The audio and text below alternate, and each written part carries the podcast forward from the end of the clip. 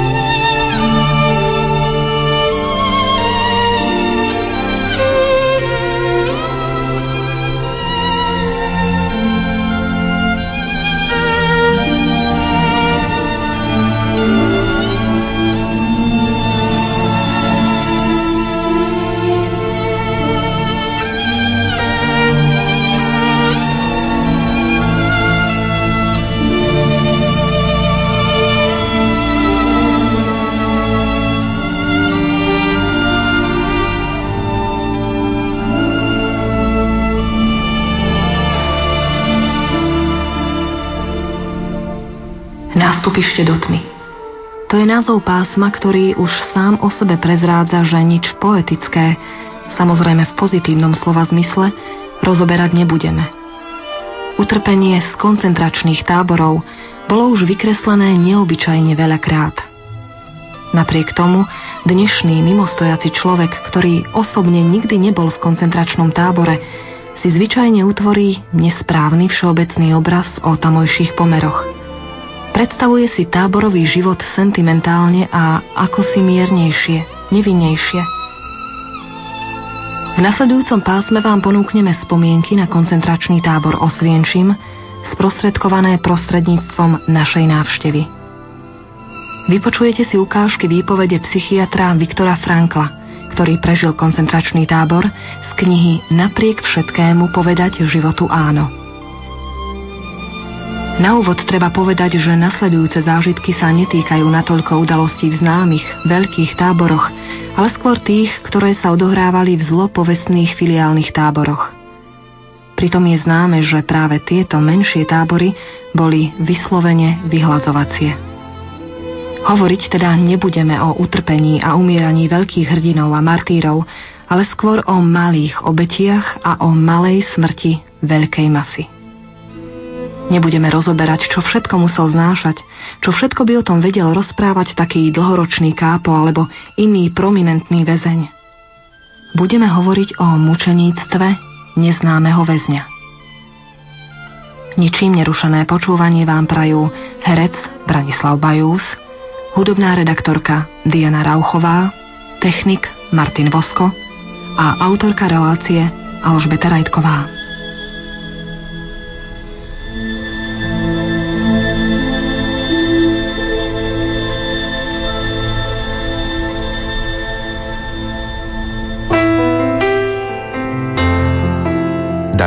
Nás je vaša priazeň. Venujte nám ju aj dnes.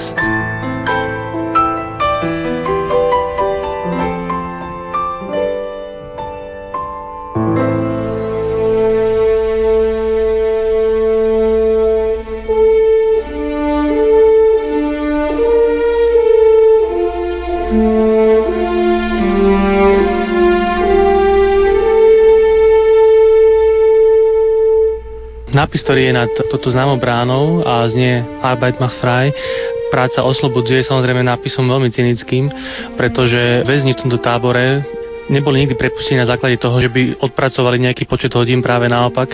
Museli 7 dní v týždni pracovať 11 hodín a mnohí z nich zomreli na prepracovanie. História tohto tábora sa odvíja vlastne už od nemeckej okupácie Polska, ktorá začala v septembri roku 1939 a už na úvod 40. roku, to znamená tesne po tejto okupácii, Nemci potrebovali tábor, v ktorom by sústredili polských eh, politických väzňov a k tomu vlastne upotrebili tento tábor.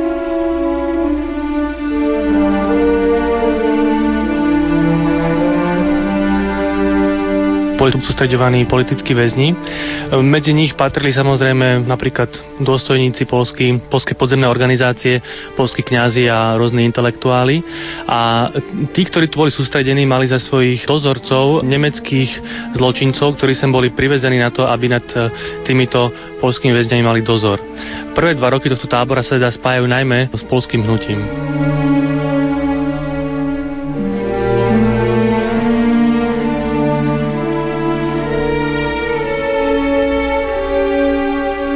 História deportácií Židov do tohto tábora začína vlastne až v roku 42 vo väčšej miere, kedy sem privážajú židovských občanov viacerých štátov a tento systém sa rozbieha vlastne až na úvod roku 42, to znamená asi rok a pol potom, ako tento tábor vznikol. Auschwitz alebo Osvienčim ako taký pozostáva vlastne z troch jednotiek, z troch rôznych táborov.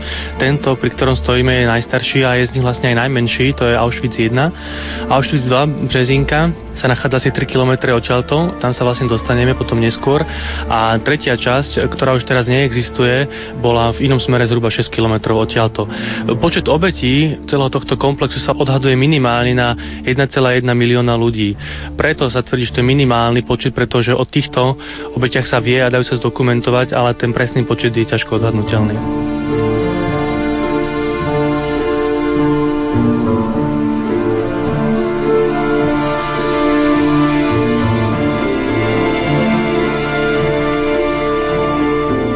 pri kuchyni tábora stával táborový orchester, ktorý hrával každé ráno pochody pre väzňov, ktorí z tábora museli každé ráno pochodovať na miesto určenia, kde potom pracovali celý deň. Tá práca, ako sme spomínali, trvala minimálne 11 hodín, ale častokrát to bolo aj viac, 12 až 15. A destinácie, na ktoré museli ísť a kde pracovali, boli väčšinou tu na okolí, ale niekedy museli ísť 5 až 10 km, aby sa dostali na miesto, kde pracovali. Pracovali v rôznych fabrikách, na farmách alebo v baniach museli pracovať veľmi rýchlo napriek únave a ich nemeckí dozorcovia, ktorí ako sme povedali boli zločincami, keď videli, že vlak pracuje pomaly a že nebeží na miesto určenia, tak ho väčšinou umlatili k smrti. Takým hlavným zámerom s týmto orchestrom bolo samozrejme to, aby rôzne komisie, ktoré prišli na návštevu tábora, mali dojem, že život tu prekvitá, že väzni sa majú dobre, dokonca môžu tvoriť vlastnú kultúru. A preto vlastne Nemci tento orchester zostavili, pretože očakávali, že budú sem chodiť rôzne delegácie, očakávali, že príde Červený kríž a iné organizácie a kvôli tomu vlastne túto kamufláž potrebovali keď si SS-mani organizovali koncerty pre svoj úzky kruh a načúvali hudbe, dobré hudbe, ktorú e, títo väzni hrali, tak počas týchto koncertov mnoho iných väzňov samozrejme zomieralo, či už v plynových komorách alebo priamo tu na týchto uličkách od hladu alebo v barakoch. Budovy v tomto komplexe sú všetky pôvodné. 20 z nich e, stálo ešte pred vojnou a boli vlastne barakmi, ktoré využívala polská armáda. Zvyšných 8 postavili potom väzni už počas vojny a je závažné si uvedomiť, že v každej z nich bolo naskladaných 700 až 1000 väzňov, pričom niekedy v jednej veľkej miestnosti spalo okolo 200 ľudí, čo znamenalo, že sa dalo samozrejme spať iba na jednej strane. Napriek tomu ale životné podmienky v tomto tábore boli nepomerne lepšie ako životné podmienky v Auschwitz Auschwitz 2 v Birkenau.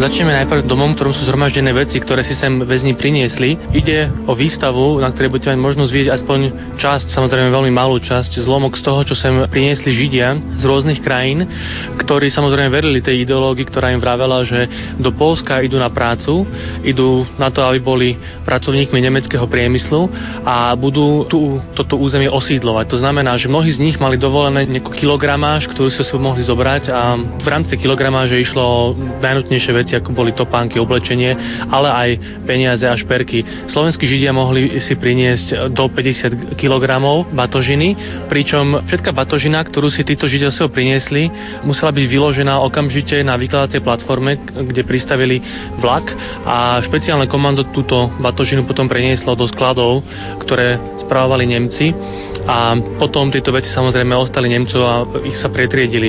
Um, potom ako prišli sovietské vojska do Osvienčima, tak zistili, že Nemci vlastne tesne predtým tieto budovy zapálili a veľa vecí zhorelo. To, čo nezhorelo, tak to je ešte dodnes deponované v tejto budove. Väzni, ktorí sem prichádzali, samozrejme, boli určení minimálne na prácu, to znamená, že tí, ktorí tieto očakávania nesplňali, boli okamžite poslaní do plynových komôr a potom, ako v týchto plynových komorách zomreli, tak z mŕtvo boli odstraňované protézy, ktoré potom boli väčšinou využívané alebo aspoň plánované na využitie pre nemeckých vojakov.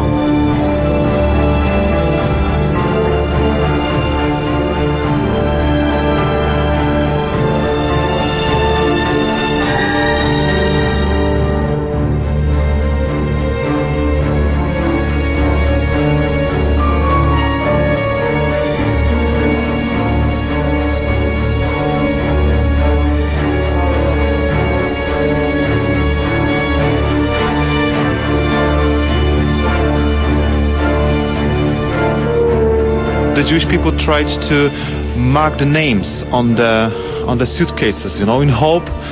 Just they thought that they will they needed just to recognize the suitcases in the new place of life. Mená na kufroch, ktoré si Židia na ne napísali samozrejme v nádeji, že to budú potrať potom, ako tieto kufre budú zase rozdávané ich eh, pôvodným majiteľom. Dva v strede patria deťom, na jednom je uvedené meno chlapca, ktorý mal iba 2 roky, keď sem prišiel, pretože rok narodenia je 42 a Hanna Fuchs, ktorá je hneď vedľa, eh, je tam napísané Weisenkind, čo znamená sirota po nemecky. A tá mala v tom čase asi 7 rokov. Deti, ktoré do Auschwitzu prišli, sem prišli v počte asi 230 tisíc a sovietskí vojaci, keď Auschwitz oslobodili, našli asi 5 tisíc živých. and everything became official property of the Nazi state of the Third Reich.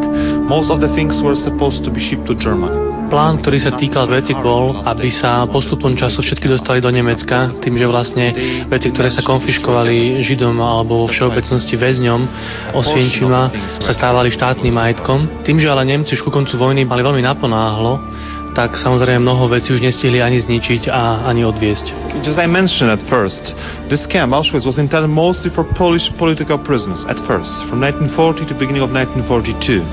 Tábor bol pôvodne uh, myslený pre politických väzňov, ale taký prelomový bod nastal na úvod roku 42, kedy nedaleko Berlína, uh, v mestečku Vanzi, sa uskutočná konferencia, kde sa rozhodlo o úplnej exterminácii židovského obyvateľstva Európy, pričom sa jednalo asi o 11 miliónov ľudí ľudí bez ohľadu na pohlavie alebo vek. There's only a very small part of these towns and cities in Europe where the Jewish people were brought from. One million Jewish people were brought here to Auschwitz for extermination. Do tohto staršieho táboru prichádzali ľudia z viacerých krajín, samozrejme z Polska, z Francúzska a neskôr zo Slovenska, kde niekoľko tisíc ľudí, 27 a potom samozrejme aj viac, bolo privezených a tu skončili svoju životnú púť. Here you can see the handful of human ashes gathered from the area of the camp in Birkenau after the war. Handful of human ashes gathered from Birkenau after the war and placed here as a symbol, as a symbol of extermination of those people who were Sklenený zvon obsahuje popol z ľudských obetí táboru Auschwitz. Je to vlastne pamiatka na všetkých tých ľudí, o ktorých vieme a ktorých nevieme. Číslo obetí sa odhaduje od 1,1 až do 1,5 a prípadne viac milióna obetí, pričom je ťažko povedať, koľko tých obetí v skutočnosti bolo, pretože už v tých finálnejších fázach, kedy sa popravilo v veľkých množstvách, ľudia boli hneď po príchode vlaku poslaní vo veľkých množstvách do plynových komôr 70 až 80% tí, ktorí neboli vhodní na prácu, všetci ľudia, ktorí boli starí, tehotné ženy, deti postihnutí a títo ľudia, ktorí selekciou neprešli, neboli formálne registrovaní. To znamená, že nevedia sa ani ich mená, ani ich počet. individuals, and about 90% of them were Jews. Okay, we call the room the room of nations because the pictures Táto miestnosť sa volá miestnosťou národov, pretože fotky ukazujú ľudí z rôznych národností a ich púť do Auschwitzu. Auschwitz oficiálne nazýval KL Auschwitz, čo e, znamená Koncentrationslager Auschwitz, koncentračný tábor Auschwitz. A na týchto vidieť um, polských väzňov. Na tom prvom sú tí, ktorí sa snažili ujsť do Anglicka a boli chytení zrejme pri slovenskej hranici. A na tom nižšom obrázku môžete vidieť ľudí, ktorí boli braní priamo z ulic polských miest ako pomsta Nemcov za underground hnutie v Polsku. And innocent people who were, who were captured like this on the streets, they were then placed in the concentration camps, many of them. But most of the important goals of the Nazis here in Poland was to exterminate Polish leadership class. Hlavným cieľom nemeckej armády a nemeckého velenia bolo samozrejme zlikvidovať hornú vrstvu polskej spoločnosti, čo sa týka najmä inteligencie, politikov, kňazov, reholníkov a ľudí, ktorí mali vplyv. Na ďalších obrázkoch vidieť už židovských obyvateľov, ktorí sem boli presídlovaní. Mnohí z nich, najmä z západnej Európy, ale takisto v prípade Maďarska a iných krajín, netušili, aký bude ich osud a preto vlastne majú zo sebou veľa batožiny. Z Maďarska sem prišlo zhruba pol milióna židov, ako sme už spomínali, a židov z Polska, z Nemecka, z Maďarska, z Francúzska a z iných krajín.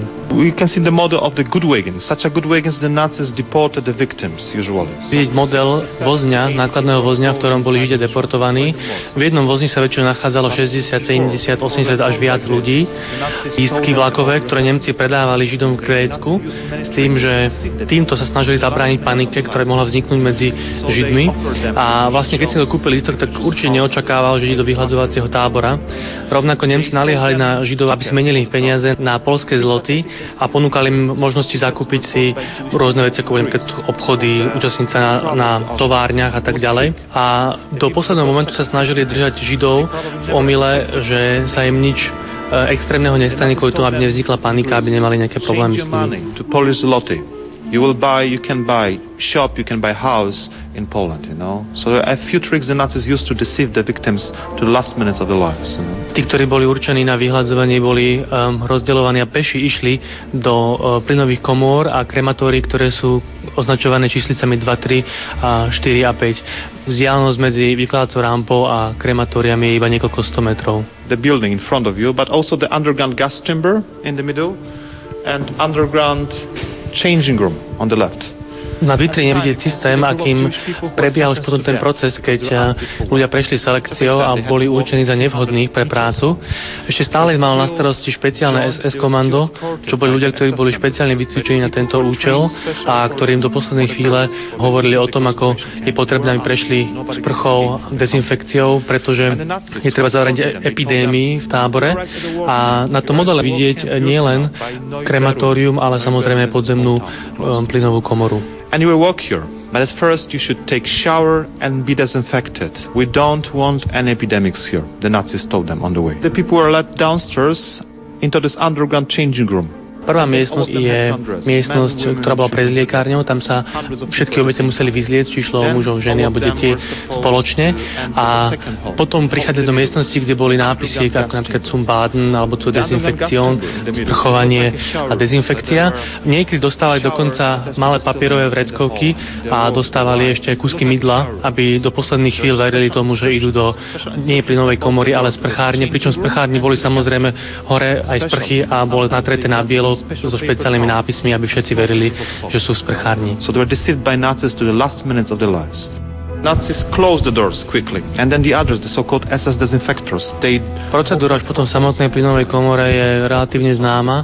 Nemci rýchlo zatvorili dvere a potom štyrmi špeciálnymi otvormi e, v streche, v plafóne nasypali do plynovej komory kryštálovitý cyklon B, ktorý sublimoval a ktorý spôsobil vlastne smrť zadusením väzňov, ktorí väčšinou zomreli v priebehu niekoľkých minút, ale kvôli istote Nemci nechávali to obete v plynovej komore minimálne pol hodinu. Potom nastúpil tzv. Sonderkommando, špeciálne komando, čo boli väzni z tábora, určenia tento účel a oni pomocou výťahu previezli už mŕtvoli týchto ľudí do krematória, kde ešte bolo ich úlohou všetky tela poprezerať, či v nich nie sú schované nejaké šperky a nejaké zlaté veci.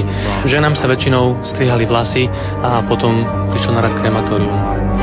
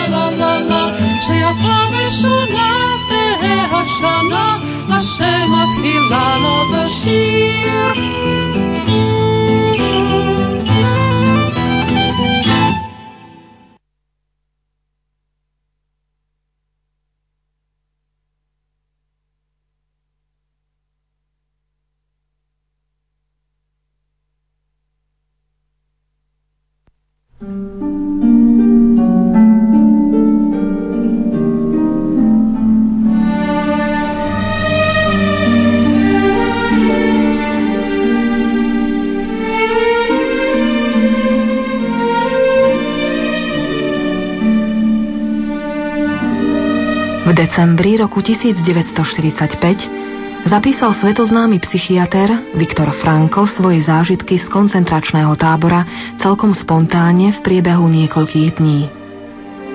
Po rokoch vyšiel v Amerike preklad tejto správy.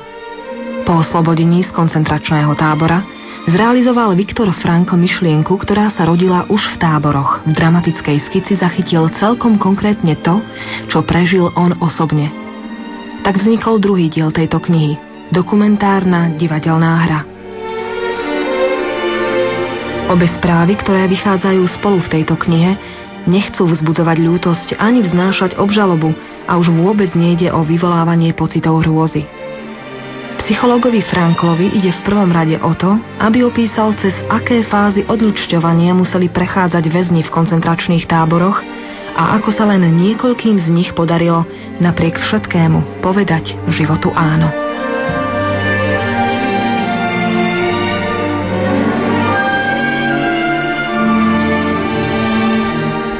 Psychológ prežíva koncentračný tábor.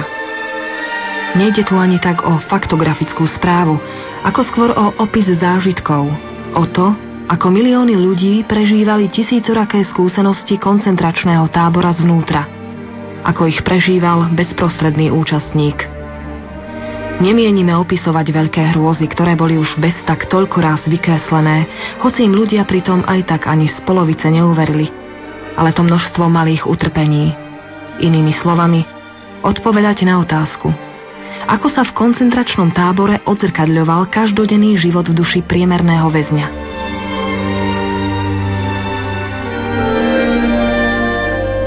Pri pokuse základne usporiadať a zhruba rozšleniť všetok materiál, pozostávajúci z vlastných i cudzích pozorovaní, súhrn skúseností a zážitkov z koncentračných táborov zistíme, že duševné reakcie väzňa na život v tábore možno rozdeliť do troch fáz.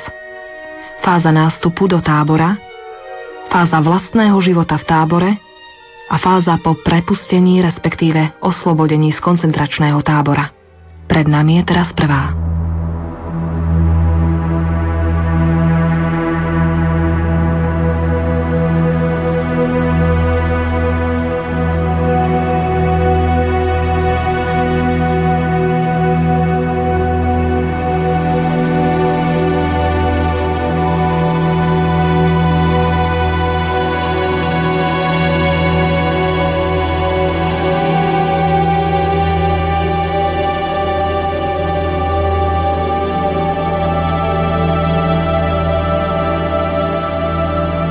Železničná stanica Osvienčim. Prvú fázu by sme mohli charakterizovať ako nástupový šok. Pritom si treba uvedomiť, že psychologický nástupový šok môžu vyvolať formálne okolnosti pri nástupe do tábora. Ako to bolo napríklad s nami, s transportom, s ktorým som prišiel do Osvienčimu ja. Predstavte si, že transport s 1500 osobami je na ceste už niekoľko dní a nocí. V každom vagóne leží 80 ľudí, každý na svojej batožine, jediné, čo im ostalo. Ruksaky, tašky sú navršené skoro celkom pohorný okraj okna a jedine cez túto úzku škáru je výhľad na ranné brieždenie. Všetci si mysleli, že transport ide do nejakej zbrojovky, kde nás pridelia na nútenú prácu. Vlak spomaluje, nie je celkom jasné, či sme ešte v Sliesku alebo už v Polsku. Hvízd drušňa znie zlovestne, ako by stroj zosobňoval masku ľudí, ktorí ich odváža do strašného nešťastia. Aha, oni ako by prenikavo kričali o pomoc, v úzkosti zlej pretuchy. Vlak medzi tým začne brzdiť. Zrejme nasleduje nejaká väčšia stanica. Zrazu sa z prestrašenej, napeto čakajúcej masy vozňom rozľahne výkrik.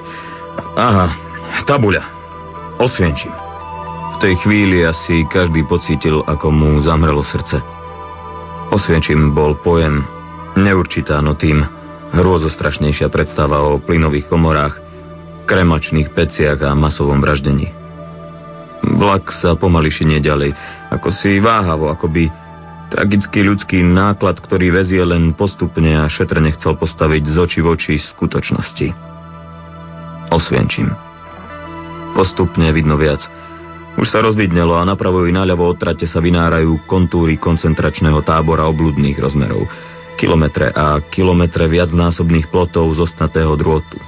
Strážne veže, reflektory a dlhé kolóny otrhaných ľudských postáv v sivých handrách, v sivom prieždení, ktoré sa pomaly unavene vlečú po pustých táborových cestách rovných ako šnúra. Nik nevie kam. Sem tam počuť veliteľskú píšťalku. Nik nevie, prečo pískajú. Po niektorým z nás sa už odráža úľak v tvári. Mne sa napríklad marí, že vidím zo pár šibeníc a na nich obesencov. Zimomriavky mi bežali po chrbte, ale nemohlo to byť inak. Zo sekundy na sekundu. Z kroka na krok sme sa všetci nevyhnutne približovali k najstrašnejšej hrôze. Konečne sme vošli do stanice. Ešte sa nič nehýbe. V tom sa rozľahnú povely. Špeciálny škrípavý, surový rev, ktorý budeme odteraz počúvať vždy znova a znova vo všetkých táboroch. Znie ako posledný výkrik umúčeného a predsa inak. Zastrene, zachrypnuto, ako by sa dral z hrdla človeka, ktorý znova a znova musí takto kričať, ktorého znova a znova mučia. V tom sa prudko otvoria dvere a do vtrhne svorka chlapov v bežnej páskovanej väzenskej rovnošate. Hlavy majú vyholené ale vyzerajú vyslovene dobre živení. Hovoria všetkými možnými európskymi jazykmi, no všetci sú neprimerane žoviálni, až to v tej chvíli a situácii pôsobí ako si groteskne. Vďaka môjmu základnému optimizmu, ktorý sa ma odteraz mocňuje práve v najťažších situáciách, chytám sa ako topiaci slamky práve tohto faktu. Veď títo ľudia nevyzerajú zle, majú návidom očí dobrú náladu a dokonca sa aj smejú. Kto vie, či napokon aj ja nebudem mať to šťastie a neocitnem sa v podobne priaznivom postavení týchto väzňov. Psychiatria pozná symptómy tzv. preludu omilostenia. Na smrť odsúdený si začne v poslednej chvíli tesne pred popravou namýšľať, že ho práve teraz, v tejto poslednej chvíli omilostia. Aj my sme sa tak krčovito chytali nádejí a do poslednej chvíle sme verili, že to nebude, že to jednoducho nemôže byť až také hrozné. Sa pozrite na týchto väzňov, aké majú okrúhle ružové líca. Ešte sme nevedeli, že ide o elitu, o skupinu vybraných väzňov, ktorých sa za každým dohrnuli na Osvienčímskú stanicu ku každému transportu s tisícmi ľudí. Po celé roky, denne. Prevzali ich batožinu so všetkým, čo v nej bolo, aj s ukrytými cenosťami, so vzácnými predmetmi a šperkami, ktoré si väzni chceli prepašovať. Osvienčím bol v tom čase na sklonku vojny v Európe nesporne špecifickým centrom. To bohatstvo zlata, striebra, platiny a briliantov, čo sa tu nachádzalo nielen v obrovských skladoch, ale aj u SSákov a medzi elitou, ktorá nás vítala na stanici, určite nemalo období. Tesne predtým, ako nás deportovali do menších táborov, držali nás 1100 väzňov v jedinom baraku. Odhadujem, že bol určený na najvýš pre 200 osôb kde sme sa premrznutí a vyhľadovaní krčili na holej zemi, sem tam posedávali, ale aj stáli, lebo nie všetci si mali kde sadnúť. Nie to ešte ľahnuť. A za celé 4 dní sme iba raz dostali kúsok chleba, asi 150 gramov. A práve tu som napríklad raz vypočul, ako sa blokový veliteľ baraku jednal s nejakým väzňom z elitnej skupiny o platinovú kravatovú ihlicu s briliantami. A aj sa dojednali. Väčšina vecí sa pravda, že obrátila napokon na alkohol. Neviem už, koľko tisíc mariek mohlo vtedy stáť dostatočné množstvo alkoholu na jeden veselý večer. Viem iba jedno. Títo dlhoroční väzni potrebovali alkohol. Veď kto by komu zazlieval, že sa v takejto vnútornej i vonkajšej situácii chce otupiť. Nehovoriac o skupine väzňov, ktorí pracovali v plynových komorách a v krematóriu a presne vedeli, že ich jedného dňa vystrieda ďalší turnus a oni sami nastúpia na cestu svojich obetí, s ktorými museli z donútenia zaobchádzať ako katovi paholci. Tejto skupine vydávali alkohol prakticky v neobmedzenom množstve, dokonca SSáci.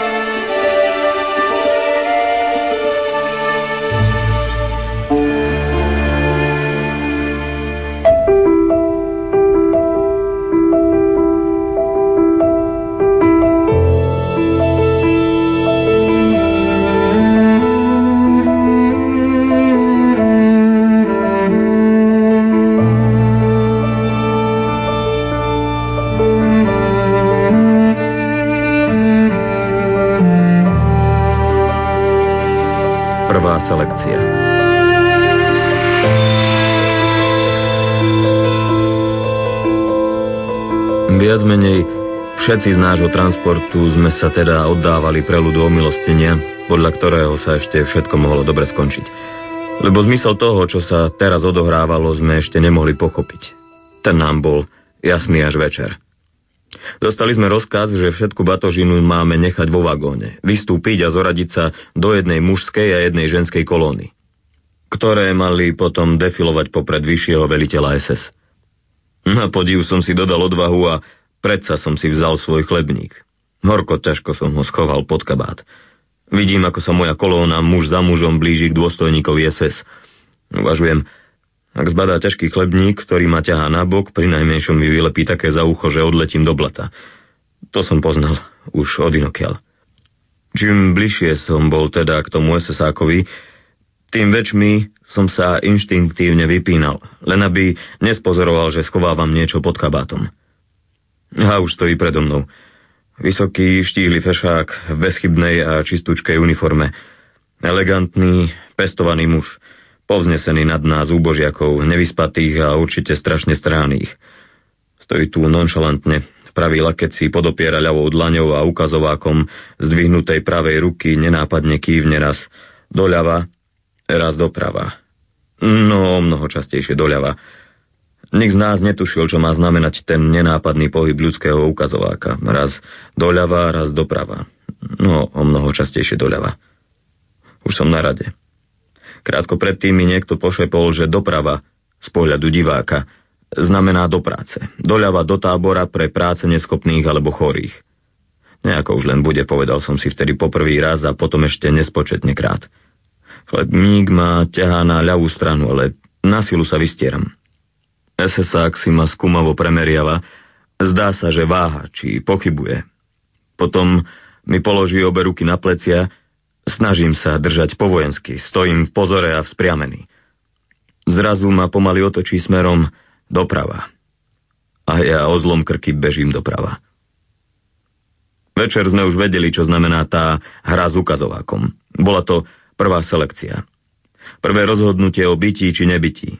Pre prevažnú väčšinu nášho transportu, asi pre 90% to bol rozsudok smrti.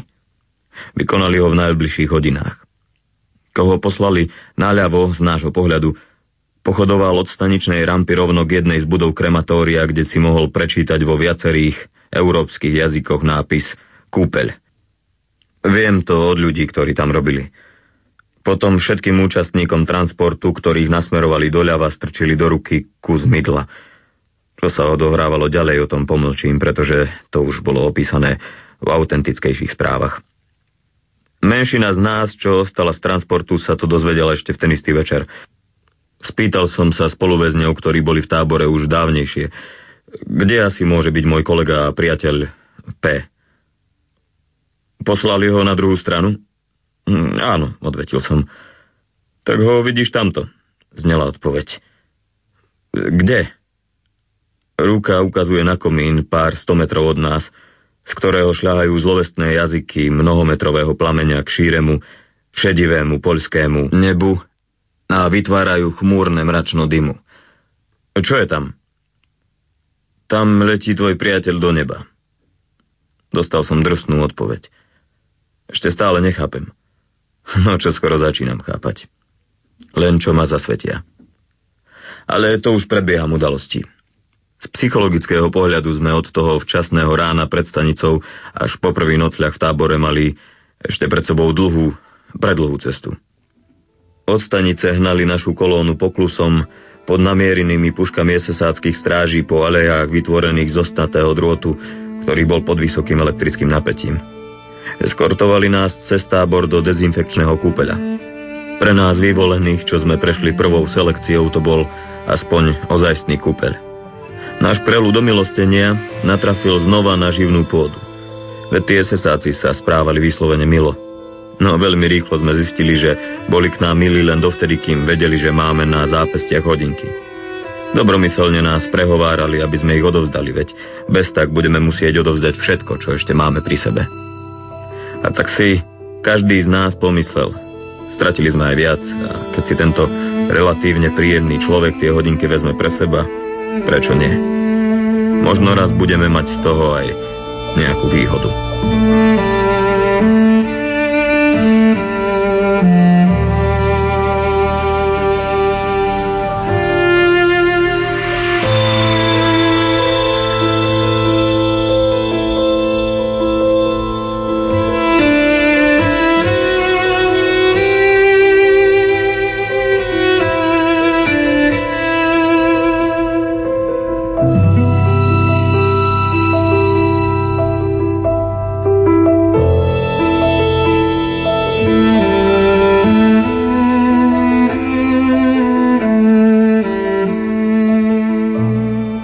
Dezinfekcia.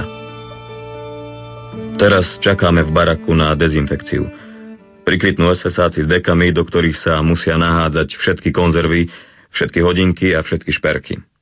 Na veľké pobavenie pomocníkov, starých väzňov sa medzi nami ešte nájdu naivní ľudia, ktorí sa odvážia spýtať, či by si smeli nechať aspoň snubný prsteň, medailon alebo malý talizman, skrátka nejakú pamiatku. Nik ešte ako si nemôže celkom uveriť, že človeku vezmú doslova všetko. A tak sa pokúsim získať si dôveru jedného starého väzňa. Prikradnem sa k nemu, ukážem na zvítok papierov vo vnútornom vrecku kabáta a vravím. Počúvaj, chcem ti niečo povedať. Mám tu pri sebe rukopis vedeckej knižky.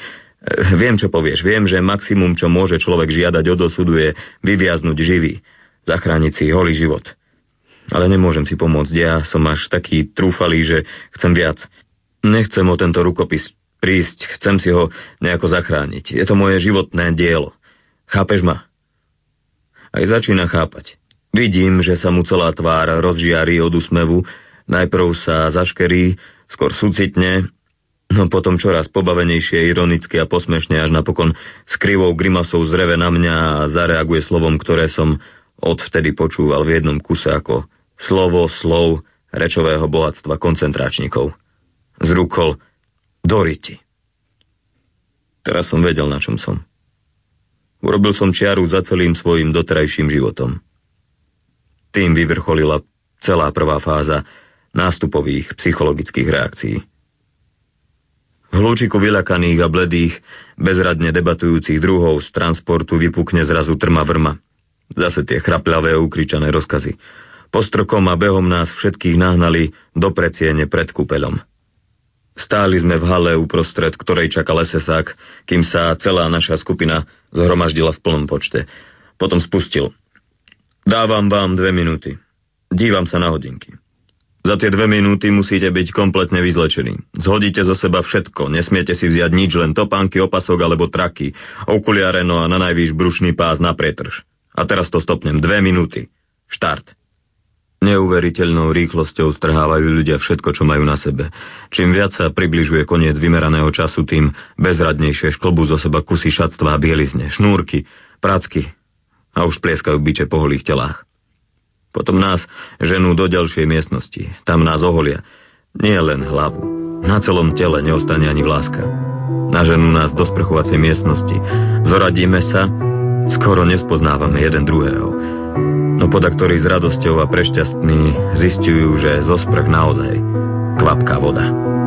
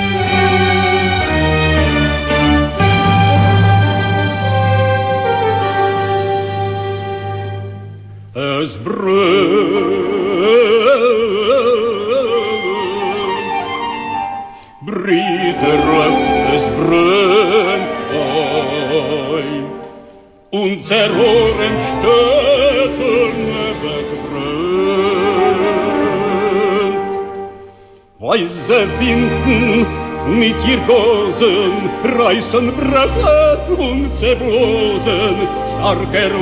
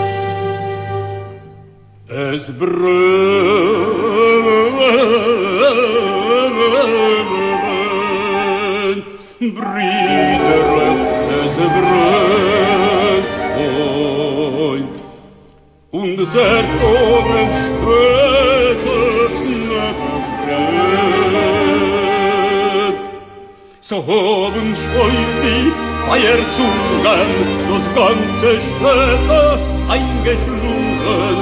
Und die weiße winken Hutschen das ganze Städte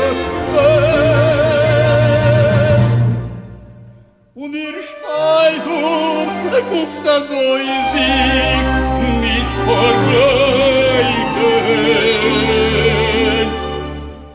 und wir spalten und das Sieg. Und das Städtel brennt und die Fallgube guckt das neue Sieg. Mit verfleigten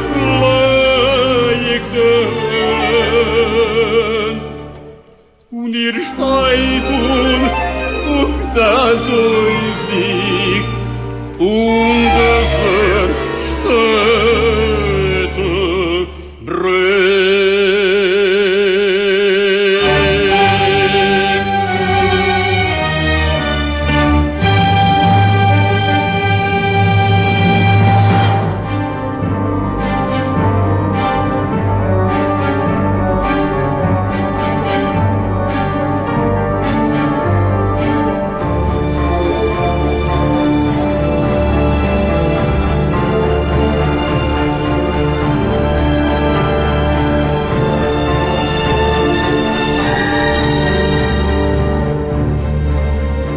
Auschwitz nebol iba vyhľadzovacím táborom, ale aj táborom koncentračným, kde 20 až 30 tých Židov teda prešlo selekciou a mohli tu pracovať. Okrem Židov a pracovali taktiež všetci nežidia, ktorí selekciou neprechádzali.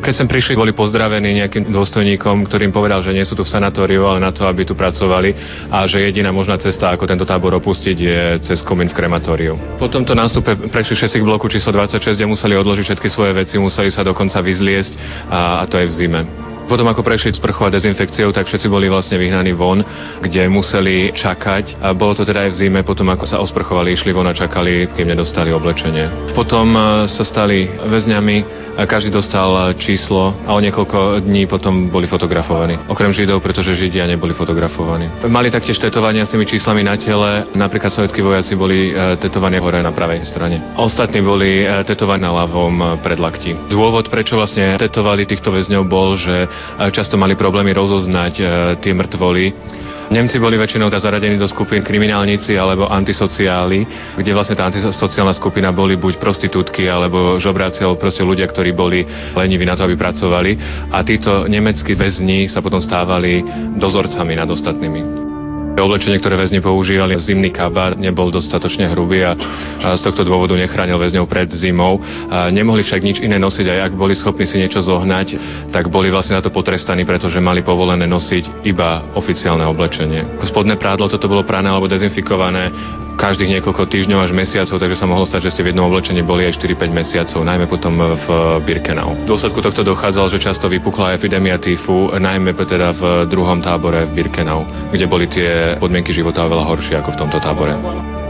Bolo sem dopravených asi 230 tisíc detí. Židovské deti boli väčšinou eh, odvádzané i hneď do plynových komôr a neboli registrované. Tie deti, ktoré vidíme, boli väčšinou deti polské. Dostali sa sem teda buď kvôli tomu, že ich rodičia boli zapojení do tej práce v undergrounde alebo boli proste iba chytení v meste niekde. Tieto deti boli používané na kriminálne experimenty, ktoré tu boli prevádzané nemeckými lekármi.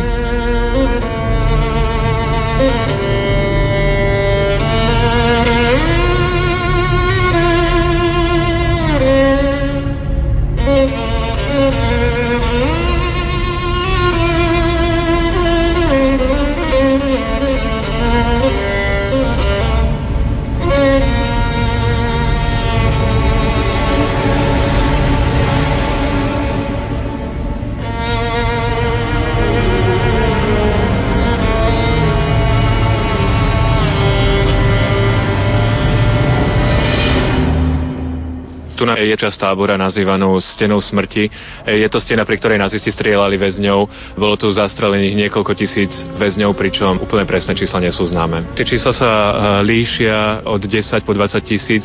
Jeden z tých e, vojakov, ktorí osobne teda sa zúčastňovali týchto poprav, hovorí, že on bol teda prítomný pri tom, ako zastrelili minimálne 25 tisíc väzňov pri tejto stene. Boli tu napopravovaní väčšinou väzni, ktorí nejakým spôsobom porušili pravidla tábora, buď teda e, patrili k istému undergroundu, ktorý sa tu vytvoril, alebo sa pokúšali z tábora uísť. Takíto väzni, keď boli teda chytení, boli najskôr uväznení v suteréne tejto budovy.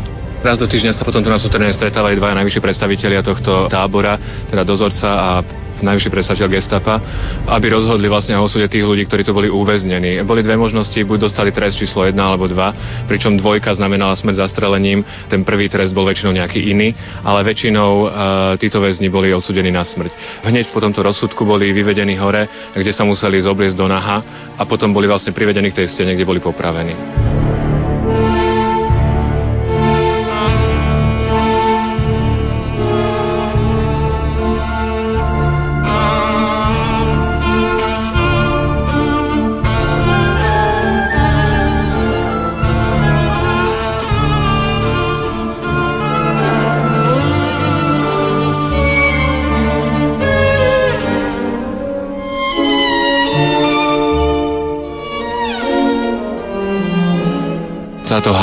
Vyzerala v tom čase ako miestnosť na sprchovanie, teda bola vymalovaná na bielo. E, nevie sa však, či sa tu nachádzali aj sprchy, alebo teda také sprchové hlavice.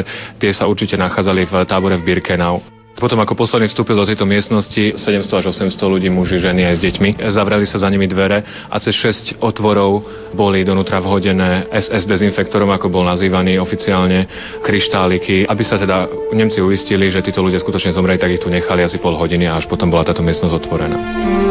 Často sa stávalo, že keď už tu boli ľudia a vlastne zomierali tu, vonku bol zapnutý teda nejaký motor na aute, aby nebolo teda počuť tie výkriky, ktoré vychádzali z tejto miestnosti. Teda zvuk alebo hluk toho motora ich vlastne prehlúšil, bolo veľa silnejší.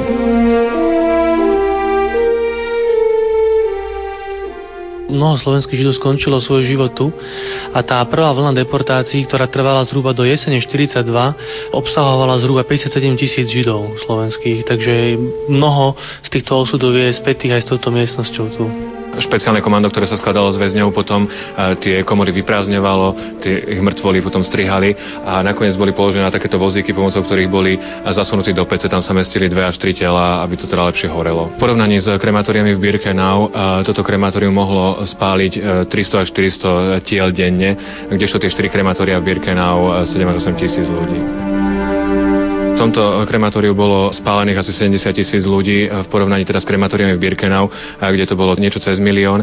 Avšak tieto krematória v Birkenau boli vyhodené do vzduchu samotnými nacistami krátko predtým, ako opustili tábor.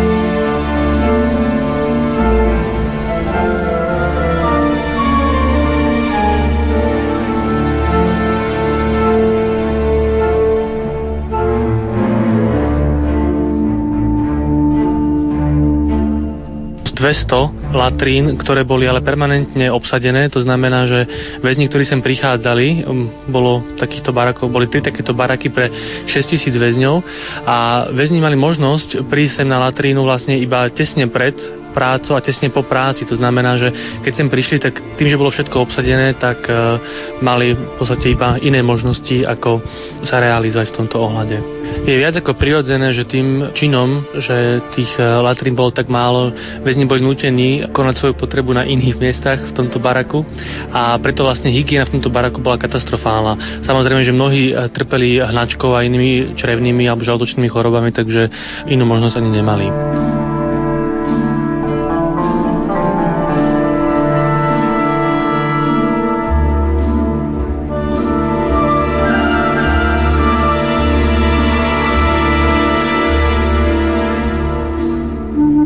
Závažná skutočnosť je tá, že vlastne umývárka, ktorá tu bola, fungovala iba z času na čas.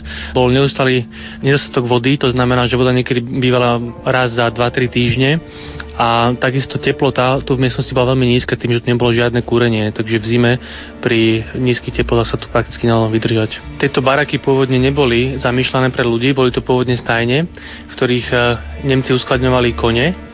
Samozrejme, že tu v Birkenau sa používali ako ubytovacie priestory pre väzňov. Ten počet väzňov bol oveľa vyšší počet, niekoľko 100, 200, 300, ako um, bolo tých koní, ktoré boli pôvodne umiestňované v týchto stajniach. E, kúrenie je vlastne vec, ktorá sa ťahá celou miestnosťou, ale palivo bol dodávané iba párkrát do roka nemeckými vojakmi. To znamená, že kúrenie bolo naozaj raritou v týchto miestnostiach.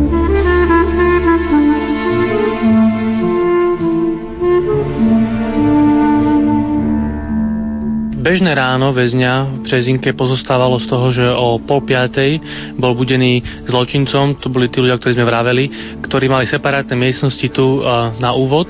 Budili takým spôsobom, že chodili medzi postele a byli ich palicami, aby ich zobudili. Potom mali väzni nejaký čas na osobnú hygienu, o ktorej sme už tiež rozprávali a potom dostali zhruba pol litra horúcej vody ako raňajky. Pričom raňajky samozrejme nedostával každý a jedlo ako také sa dostávalo tiež iba niektorým. Ďalšími faktormi, ktoré veľmi zhoršovali podmienky v týchto barakoch, bolo to, že bolo tu veľmi ťažké zaspať, tým, že mnohí väzni plakali, mnohí sa zbláznili a okrem toho v boli tu rôzne nákazy, boli tu rôzne druhy červov, boli tu uh, veľké potkany, ktoré častokrát napádali slabých väzňov, takže tie podmienky tu boli katastrofálne.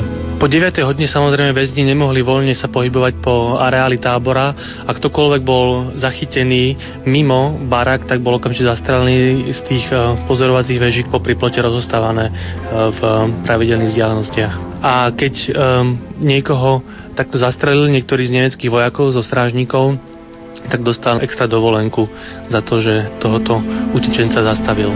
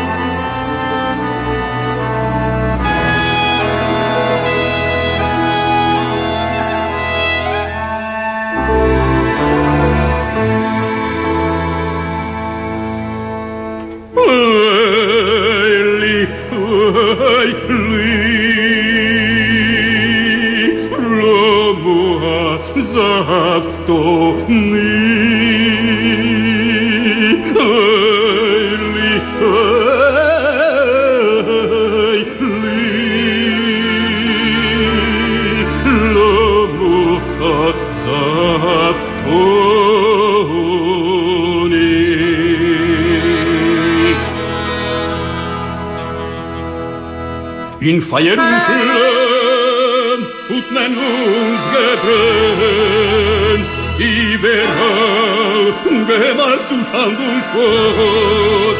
Doch ob du Bell und uns keiner wiederkennt, und wir meine Gott,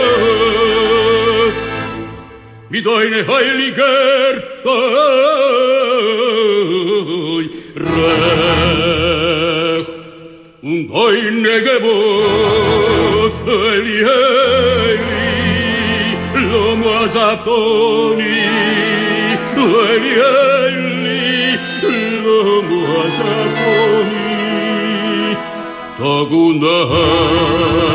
nur ich traf, und meine Gott, hab mit Meurech, eine Säure, deine Gebot, rette mich, rette mich von Gefahr, wie einmal, da was von Weisen gesorgt, Herr, meine Gebot, meine Gewonne, helfen kennst du, nur Gott alleine. Schmo Yisroel,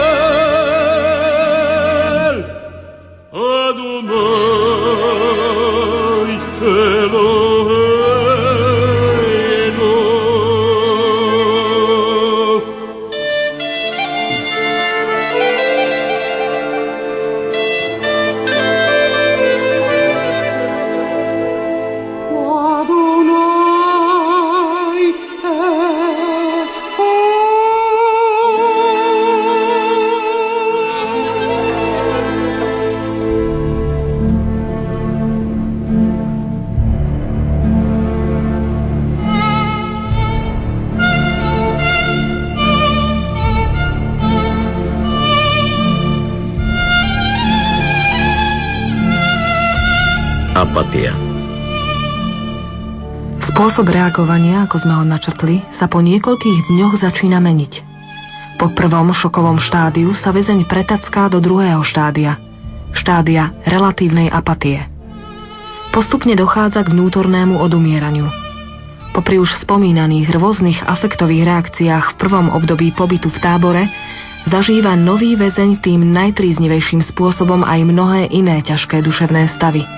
No čo skoro to všetko začína vo svojom vnútri tvrdo potláčať. V prvom rade nekonečne trpí túžbou po svojich blízkych.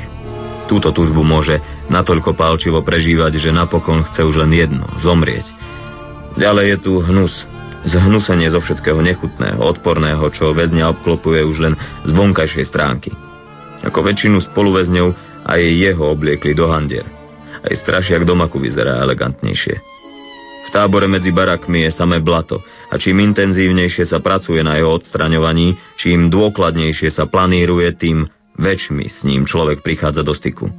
Práve novým väzňom radi prideľujú určité rajóny, napríklad čistenie latrín, vynášanie výkalov a tak ďalej.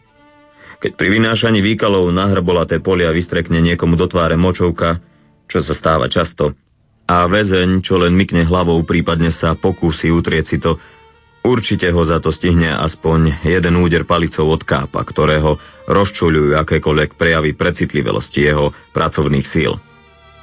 Odumieranie normálnych citových reakcií postupuje. Zo začiatku, keď väzna nakomandujú nápel, aby sa pozrel na skupinu väzňov, ktorých tam za preháňajú, odvracia zrak. Vtedy ešte neznesie pohľad na sadisticky týraných ľudí, pohľad na väzňov, ktorí sa celé hodiny musia hádzať do blata a vstávať, pričom požadované tempo dosahujú pomocou bitky. Po niekoľkých dňoch či týždňoch sa situácia zmení. Zavčas rána ešte za tmy stojí väzeň poslušne nastúpený vo svojej pracovnej čate na jednej z táborových ciest, pripravený na odchod. V tom začuje veľký krík, pozrie smerom, odkiaľ prichádza a potom sa stáva svetkom, ako jedného spoluväzňa znovu a znovu zrážajú na zem. Zdvíhajú a znovu zrážajú. Prečo? Pretože má horúčku. No, dostali ju v noci a preto si ju nemohol dať na čas kontrolovať v ambulancii, kde by ho vypísali ako chorého. Teraz znáša trest za to, že sa márne pokúsil dať sa vypísať ráno, aby nemusel ísť na robotu von. Pozorujúci väzeň, ktorý sa nachádza v druhom štádiu psychických reakcií, už neodvracia zrak. Je otupený, ľahostajný a pokojne znáša ten pohľad. Alebo večer sa sám postaví do radu vo šetrovni s nádejou, že by si na základe zranení hladového opuchu, prípadne horúčky, mohol vydobiť dva dni šetriaceho režimu počas ktorých by nemusel ísť von na ťažkú robotu. A pritom pokojne sleduje, ako tam dovlečú 12-ročného chlapca s omrznutými prstami na nohách. V tábore sa preňho nenašli topánky a tak napokon musel celé hodiny prestať bosy na zasneženom apelplaci a potom ešte celý deň ťažko pracovať vonku. Lekár mu pinzetou odstraňuje očernené prsty od klbov.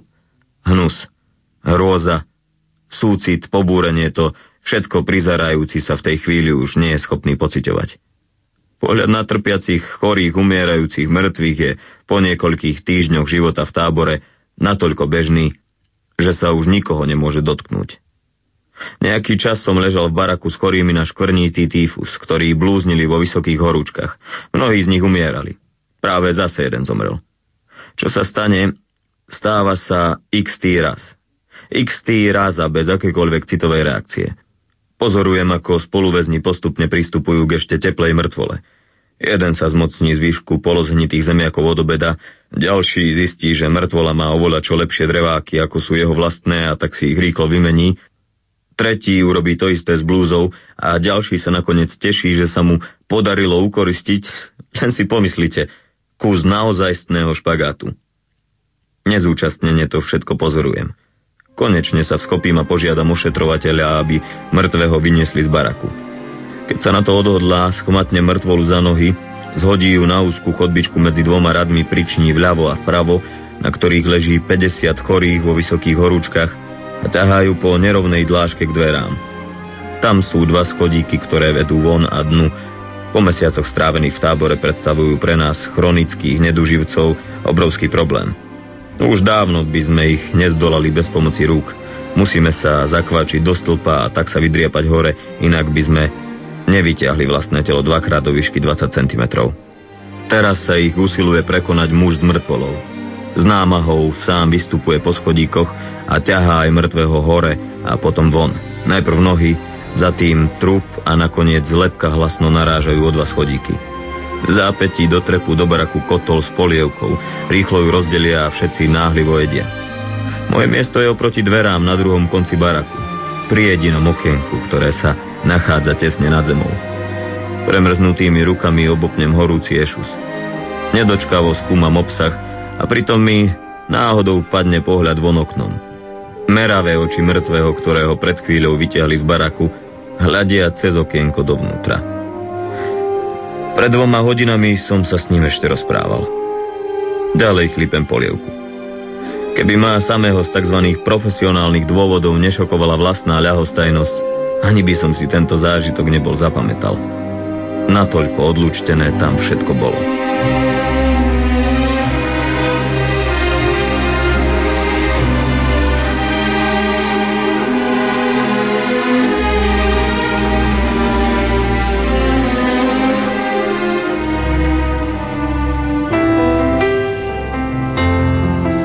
Darom pre nás je vaša priazeň. Venujte nám ju aj dnes.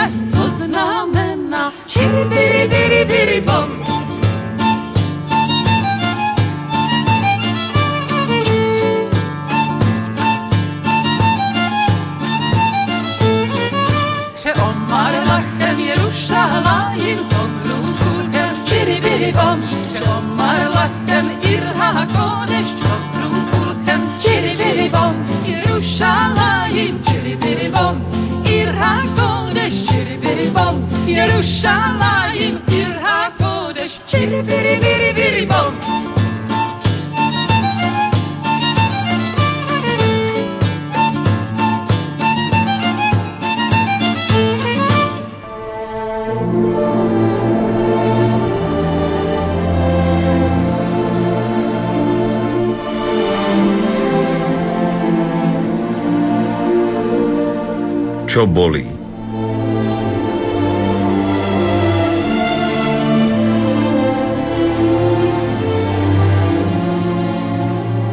Apatia, otupovanie citov, vnútorná ľahostajnosť a flegmatizmus, typické znaky táborového väzňa vystaveného druhej fáze ochrnovania duševných reakcií.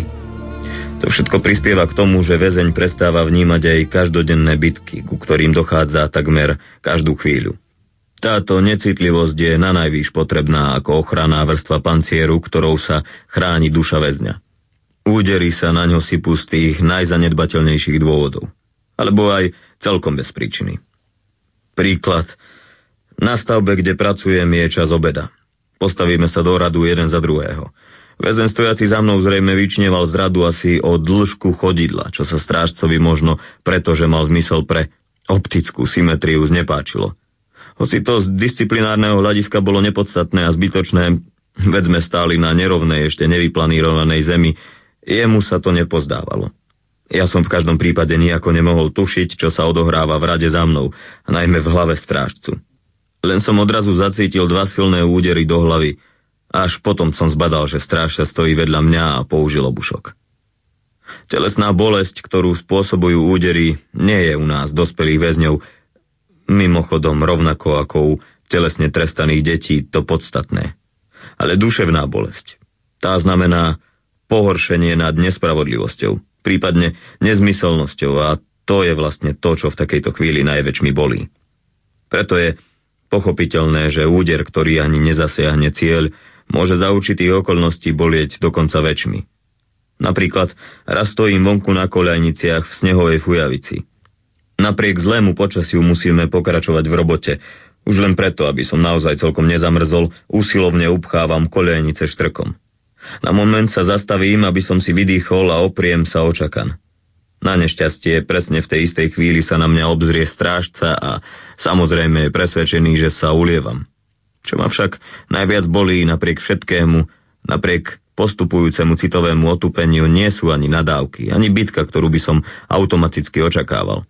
Ale to, že strážca tohto otrhaného ubožiaka, ktorý len približne pripomína ľudskú bytosť, neuzná zahodného ani len jednej nadávky. Len sa pohotovo zohne, zdvihne zo zeme kameň a hodí ho do mňa. Podobným gestom človek pripomína domácemu zvieraťu jeho pracovnú povinnosť. Zvieraťu, ku ktorému nemá absolútne nejaký vzťah, takže ho ani len nepotresce.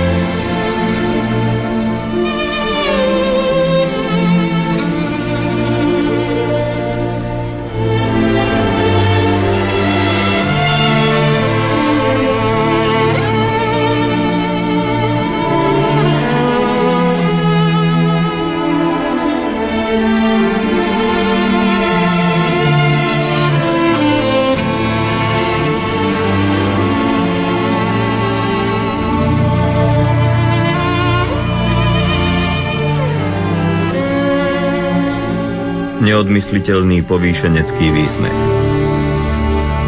Najbolestnejším na úderoch je pochopiteľne povýšenecký výsmech, ktorý ich sprevádza. Raz vlečieme ťažké dlhé podvaly cez zamrznuté koľanice. Pád by znamenal mimoriadne ohrozenie nielen pre toho, kto padne, ale aj pre spoluväzňov, ktorí podval ťahajú spolu s ním. Jeden väzeň, môj dávny priateľ, má vrodené vyklobenie bedrového klubu.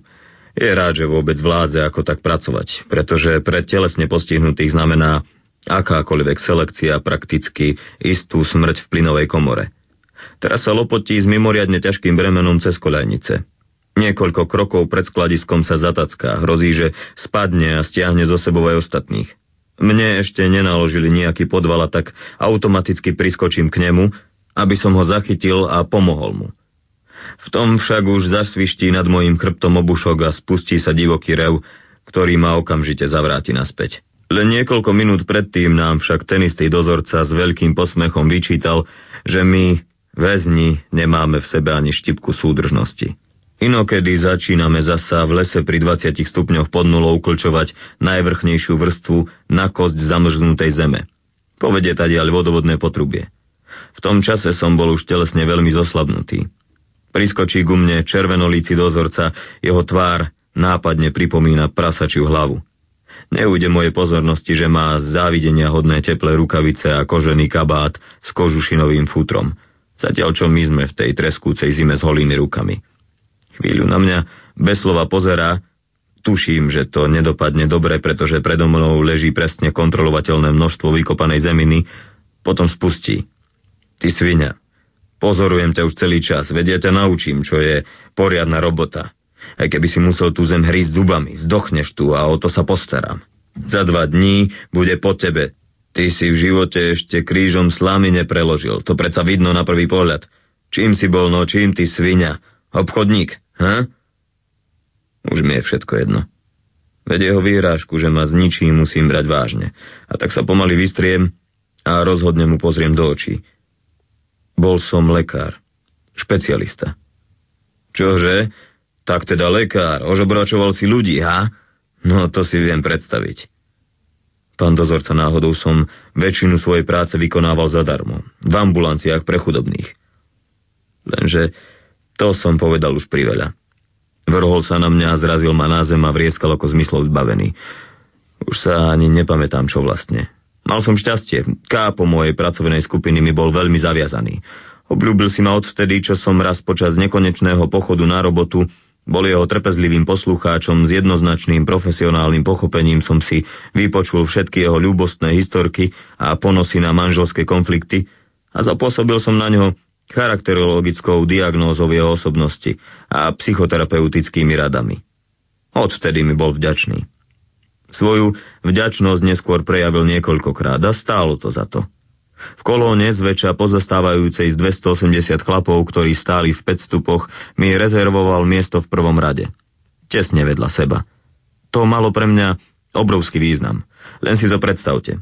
Zoraďujeme sa zavčas rána, ešte za tmy. Každý sa len tak trasie, aby sa nedostal do niektorého z posledných radov. Ak totiž vznikne potreba dodať ľudí do iného, horšieho, smutne známeho pracovného komanda, nastáva obávaná situácia. Objaví sa podveliteľ tábora a vyberie si potrebný počet ľudí, väčšinou z posledných radov. Tí potom musia odpochodovať k neznámemu, z akýchsi dôvodov obzvlášť obávanému nezvyčajnému pracovnému komandu. Občas sa však stane aj to, že podveliteľ, aby prešiel špekulantom cez rozum, siahne práve do prvých radov. Všetko žobronenie, všetky protesty však rýchlo umlčí niekoľko presne namierených kopancov, a obete jeho výberu ženu potom s buchnátmi a nadávkami cez celý apelplac. Dokiaľ trvali moje rozhovory s kápom, nemohlo sa mi nič také prihodiť. Mal som svoje zaručenie rezervované čestné miesto vedľa neho. Ale ešte niečo. Podobne ako skoro všetci obyvatelia tábora, trpel som v tom čase už na ťažké opuchy od hladu. Nohy som mal natoľko opuchnuté, že som nemohol poriadne hýbať kolena. Topánky som si nechával rozviazané, aby som ich vôbec natiahol na opuchnuté nohy. Onuce alebo ponožky, aj keby som bol nejaké mal, by sa mi do nich už nezmestili. A tak som mal polonahé nohy jednostaj mokré a v topánkach sa mi neustále držal sneh. Čo skoro to malo pravda, že za následok omrzliny a všetko, čo s tým súvisí. Každý krok mi teraz spôsoboval doslova pekelné muky. Okrem toho, na zodratých topánkach pri pochodoch cez zasnežené polia namrza ľad – pod chvíľou sa väzni šmiknú a tí, čo idú za nimi, popadajú na nich. Vtedy sa určitá časť kolóny zasekne a rad sa roztrhne, nie však nadlho. Pretože okamžite tam priskočí jeden z eskorty, ktorý sa zaháňa na väzňov pažbou a vrieska, aby sa okamžite pozbierali. Čím väčšmi vpredu pochoduješ, tým menej krát sa rad pre tebou roztrhne. Tým menej ráz si nútený zastať, aby si potom, napriek hrozným bolestiam v nohách, poklusom kolónu dobiehal. Bože, či som len bol šťastný, že ako čestne vyvolený osobný spovedník a terapeut som mal privilégium pochodovať vedľa samotného pána Kápa v prvom rade, čo zaručovalo rovnomerné tempo. Nehovoriac o ďalšej vymoženosti, pokiaľ na pracovisku ešte vôbec dávali cez obed polievku, mohol som počítať s tým, že keď som prišiel pri výdaji na rad, siahli naberačkou trochu hlbšie a zo spodku kotla mi vylovili zo pár hráškov. Tento kápo, bývalý dôstojník, prejavil dokonca aj v spomínanej situácii občianskú odvahu, keď predákovi, ktorý na mňa práve zúril, pošepkal, že ma inak pozná ako dobrého pracanta. V tej chvíli to síce nepomohlo, no napriek všetkému sa podarila jedna z mojich životných záchran. Na druhý deň ma Kápo jednoducho prepašoval do inej pracovnej čaty. Na tejto zdanlivo ak iste relatívne nevinnej epizóde som chcel ukázať len toľko, že aj značne otupeného väzňa môže ešte premôcť vlna rozčúlenia, ak aj nie nad nejakou vonkajšou surovosťou, prípadne spôsobenou telesnou bolesťou, ale nad neodmysliteľným povýšeneckým výsmechom, ktorý to všetko sprevádza. Krv mi udrela do hlavy, keď som si musel vypočuť, čo si dovoluje mne povedať človek, ktorý nemá ani potuchy o mojom živote. Dodatočne som ho charakterizoval v kruhu spoluväzňov takto. Ten chlap pôsobil takým ordinárnym a surovým dojmom, že moja staničná sestra v nemocnici by ho nevpustila ani len do čakárne. Musím povedať, že sa mi uľavilo ako malému decku.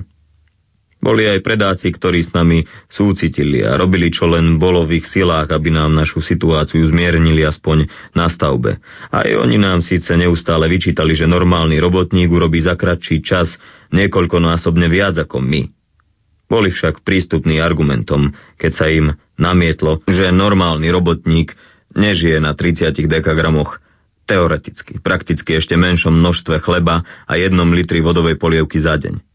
Normálny robotník nežije pod stálym psychickým tlakom ako my, čo nič nevieme o svojich taktiež odvlečených alebo aj okamžite splínovaných príbuzných. Normálny robotník, na rozdiel od nás, nežije v permanentnom strachu, keď nevie dňa a hodiny, kedy mu hrozí smrť a tak ďalej. Pred jedným dobromyselným predákom som si raz dokonca dovolil poznámku. Pán majster, Ak sa naučíte odo mňa za pár dní robiť mozgové funkcie tak dobre ako ja tieto polné práce od vás, potom klobúk dole pred vami. Len sa zaškeril. Apatia ako hlavný príznak druhej fázy je nevyhnutný sebaobranný mechanizmus duše. Realita sa zacloní. Všetko úsilie a tým aj celý citový život sa sústredí na jedinú úlohu. Udržanie holého života, vlastného aj druhých. A tak každý večer, keď sa spoluväzni vracali po namáhavej robote do tábora, odvšadial sa ozývali typické vzdychy. No zase jeden deň za nami.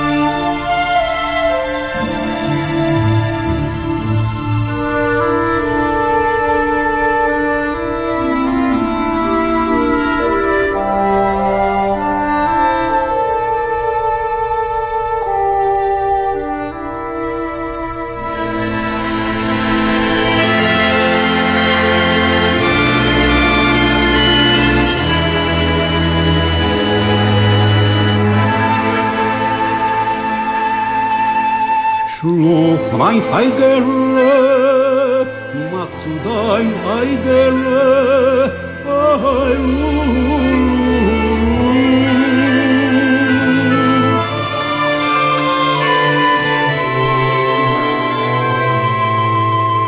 Schlug Geschmuck mein Kind, schlug und sei gesund, Schlufun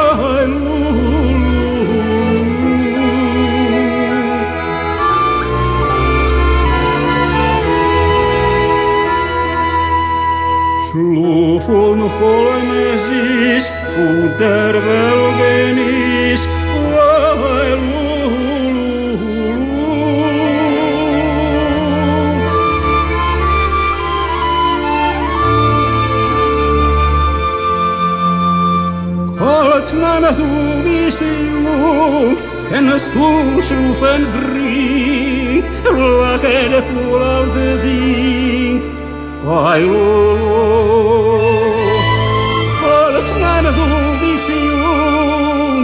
kennst du schlufen bring, lachen voll aus Ding, Ai,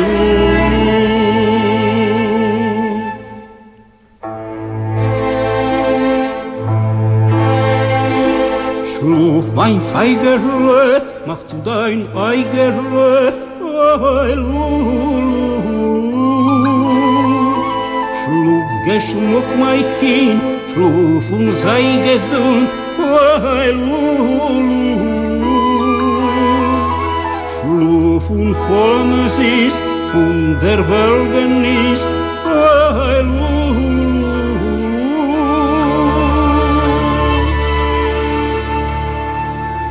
Holzmann, du bist jung, kennst schon Brief, lachen du als dich, Holzmann, du bist jung, du schon Brief, lachen du als dich, Ai, Lulu.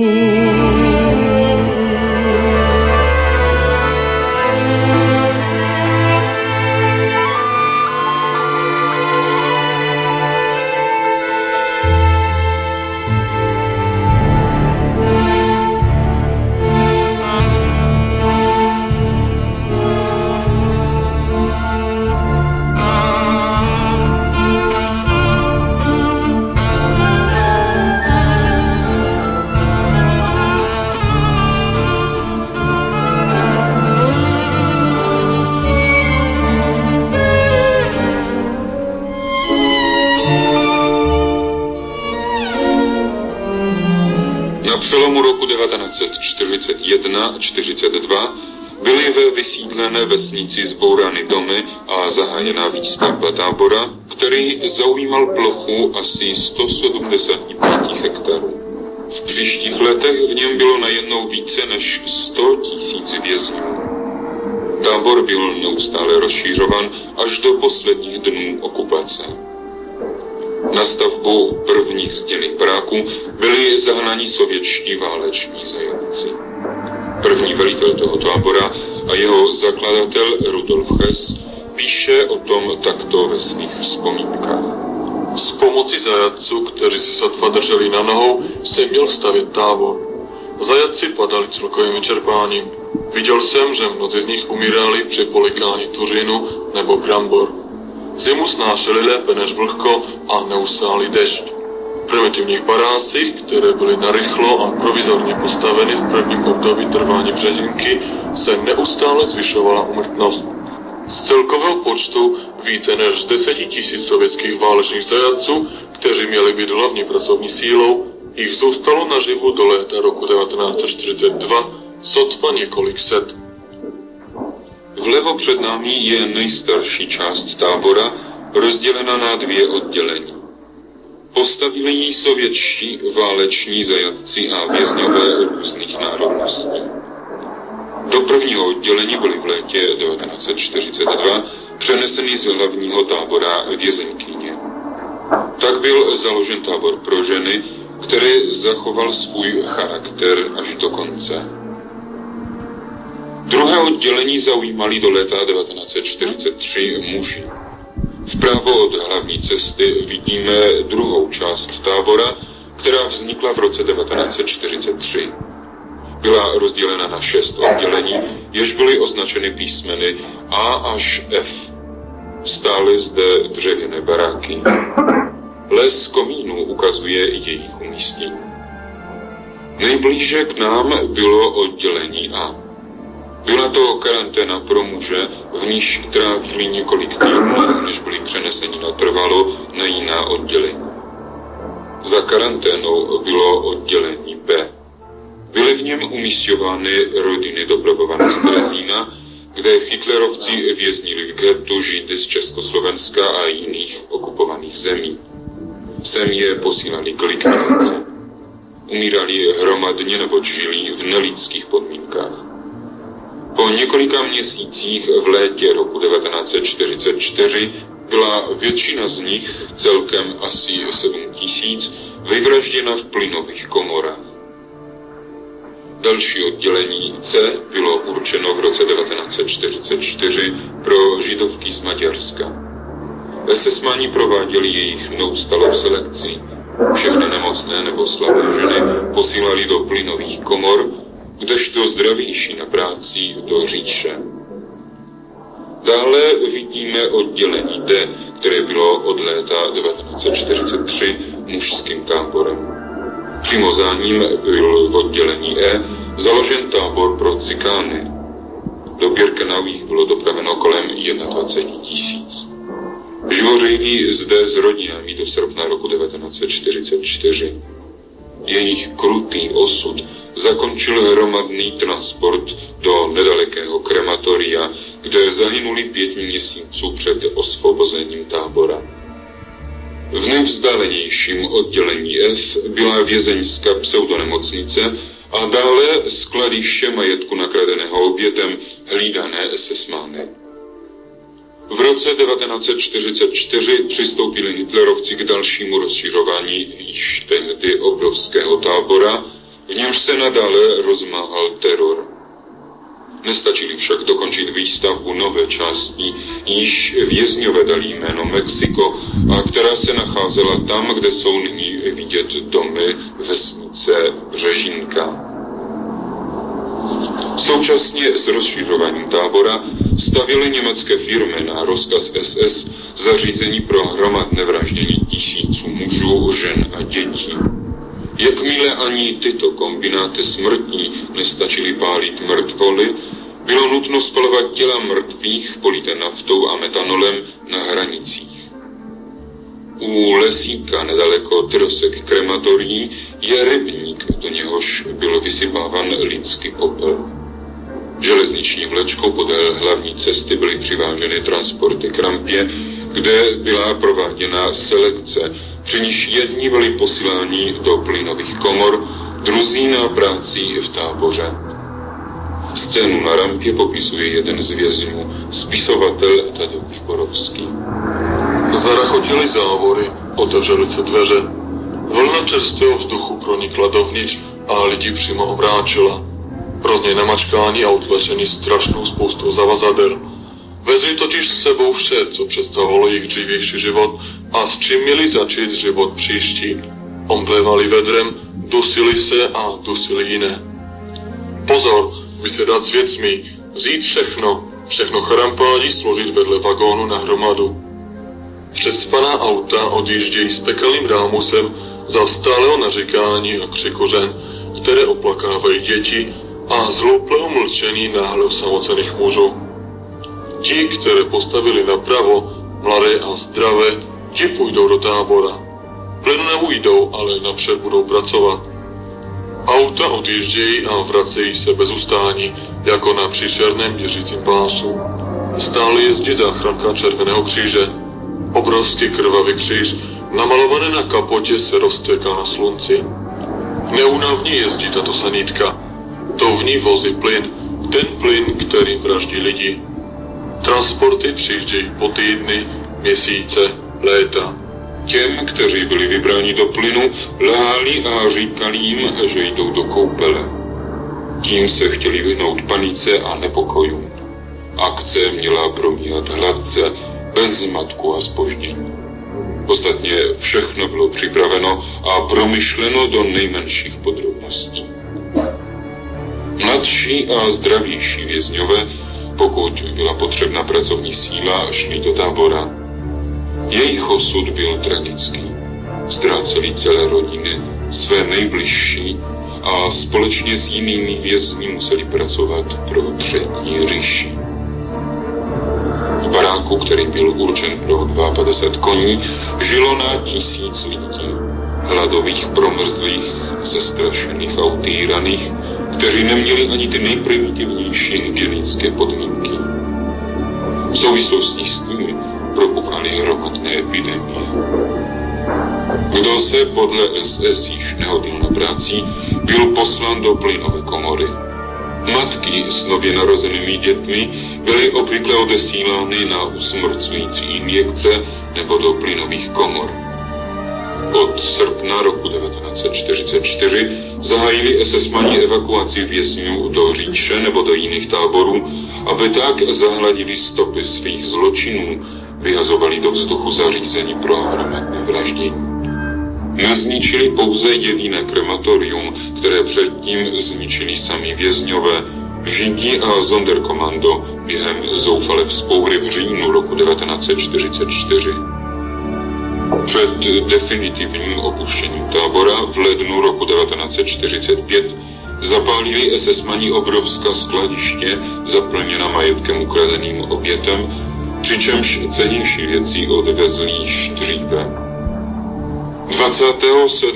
ledna roku 1945 osvobodili tábor vojáci 92. divize pěchoty prvního ukrajinského frontu. Našli tu jenom hrstku nemocných mužů, žen a dětí.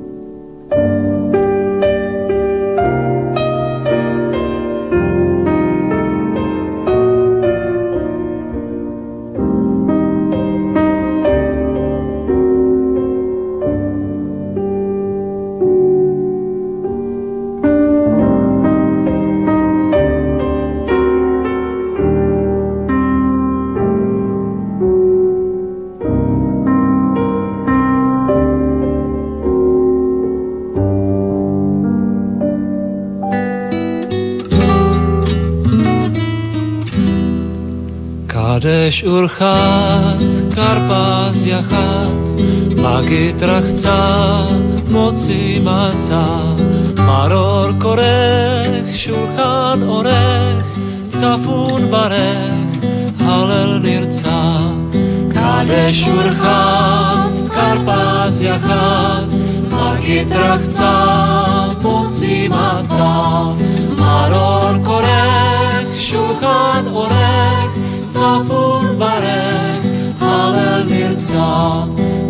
Kadeš urchát, Karpázia chát, Magitra chca, moci maca, Maror korech, Šulchan orech, Zafun barech, Halel mirca.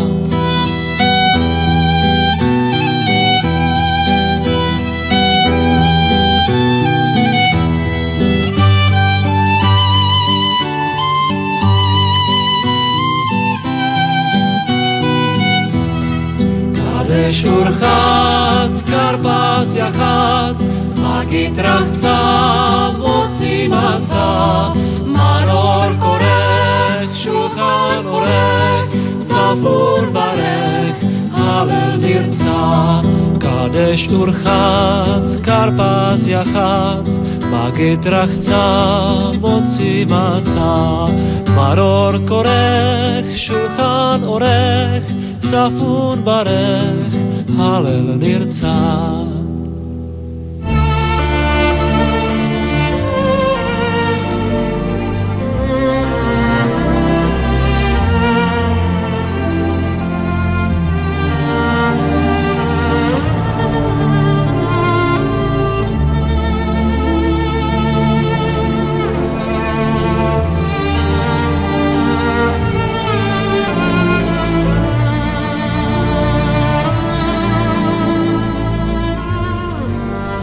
oslobodení z tábora.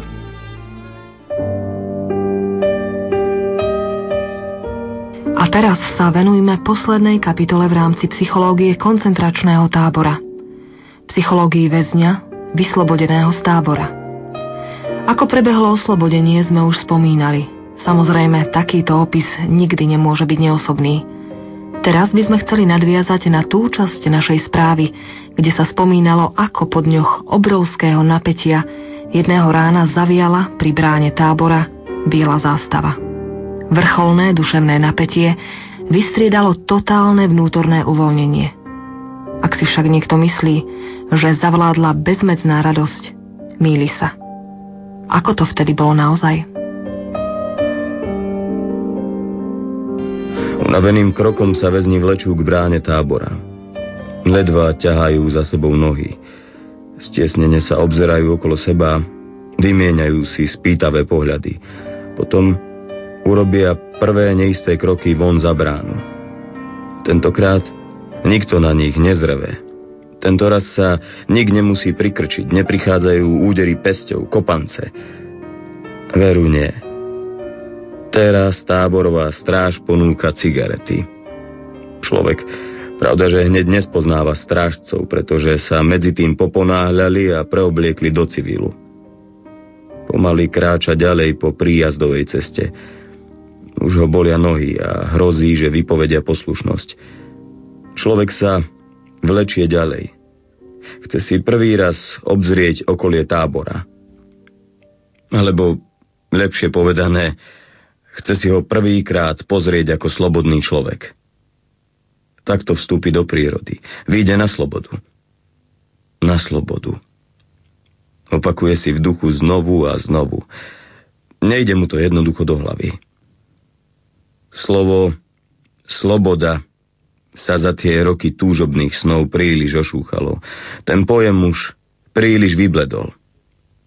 Pri konfrontácii so skutočnosťou sa rozplýva. Skutočnosť ešte celkom neprenikla do vedomia. Jednoducho človek to ešte nemôže naplno pochopiť. Tu príde k lúke. Vidí na nej rozkvitnuté kvety. Rozumom všetko vníma. Nie však citom. Prvá iskrička radosti zažiari pri pohľade na kohúta s nádherným rôznofarebným chvostom. Ešte stále to ostáva pri iskričke. Ešte stále sa človek nezúčastňuje na svete. Potom sa posadí pod gaštan na lavičku. Boh vie, ako sa teraz tvári. V každom prípade svet ešte k nemu neprenikol. Večer, keď sa druhovia opäť poschádzajú vo svojej starej zemľanke, tajne sa jeden druhého pýtajú.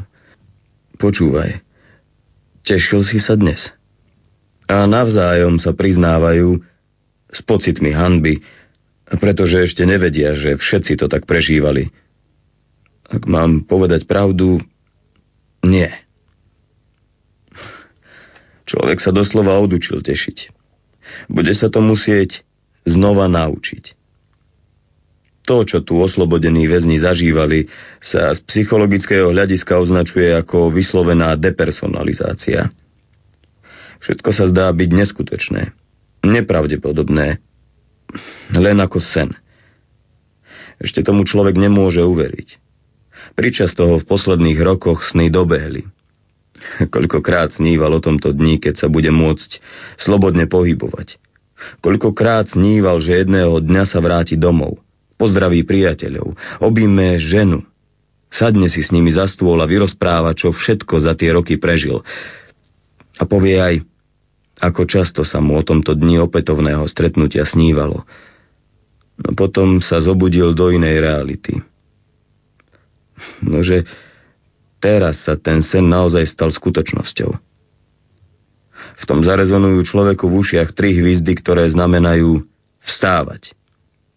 A vytrhnú ho zo sna, v ktorom už toľký raz sníval o slobode.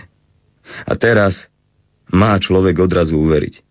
Teraz by to mala byť naozajstná sloboda. A predsa je to tak. Jedného dňa. Telo má však menšie zábrany ako duša. Od prvej chvíle využíva skutočnosť, doslova sa jej chopí. Začína sa totiž napchávať. Človek je celé hodiny, celé dni a polovice nocí. Nepochopiteľné, čo všetko dokáže pojesť. A keď potom toho či onoho väzňa pozvú dobrí ľudia z nedalekej dediny, naje sa a nakoniec si dá kávu. Tá mu rozviaže jazyk a on začne rozprávať. Celé hodiny. Zrazu povolí dlhoročný tlak, ktorý ho zvieral a neraz toto rozprávanie vyvolá dojem, ako by dotyčný bol pod duševným nátlakom. Také neodbitné je jeho nutkanie rozprávať. Podobnú skúsenosť, pokiaľ viem, mávali ľudia aj po krátkom, no mimoriadne ťažkom strese, napríklad po výsluchu na gestape. Prejdú dni, mnoho dní, kým sa rozviaže nielen jazyk, ale povolí aj čosi vo vnútri. Odrazu nastane prielom a tá zlovestná, ohromujúca bariéra, ktorá dosiaľ človeka zvierala, je preč.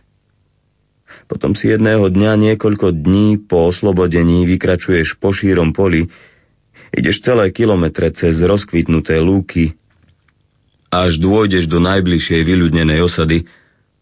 Škovránky lietajú vo výšinách, počúvaš ich hymnus, ich jasot, ktorý zvučí z voľných výšok. Široko, ďaleko nevidno ľudskú bytosť. Okolo teba je len šíra zem a nebo a plesajúce škovránky a voľný priestor. V tom zastaneš na svojej ceste do tohto slobodného priestoru, poobzeráš sa vôkol, zdvihneš zrak k výšinám a klesneš na kolená. V tejto chvíli nevieš veľa o sebe, ani o svete. V duchu ti hučí len jediná veta, znovu a znovu tá istá veta. Z úzkosti som volal pána a on mi odpovedal z výšin. Ako dlho si tam kľačal, koľkokrát si tú vetu opakoval, to si už nepamätáš. V ten deň však, v tú hodinu sa začal tvoj nový život, to vieš. A krok za krokom, nejako inak. Vstupuješ do tohto nového života. Znovu sa stávaš človekom.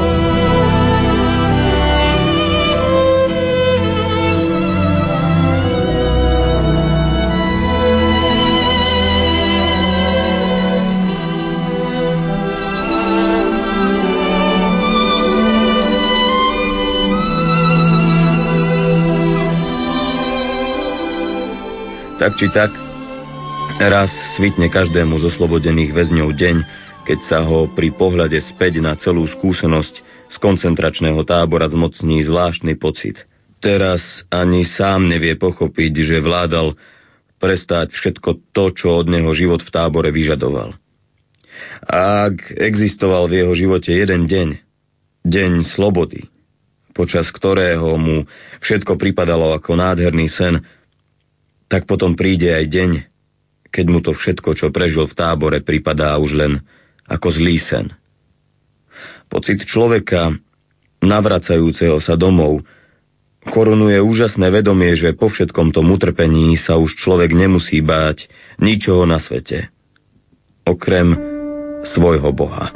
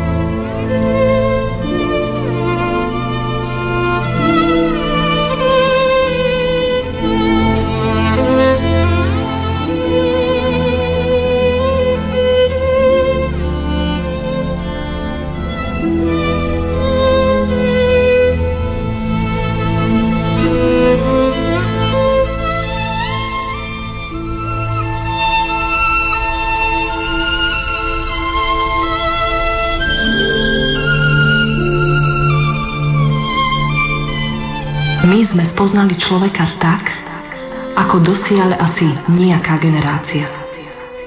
Čo je teda človek? Človek je bytosť, ktorá vždy rozhoduje, čím je.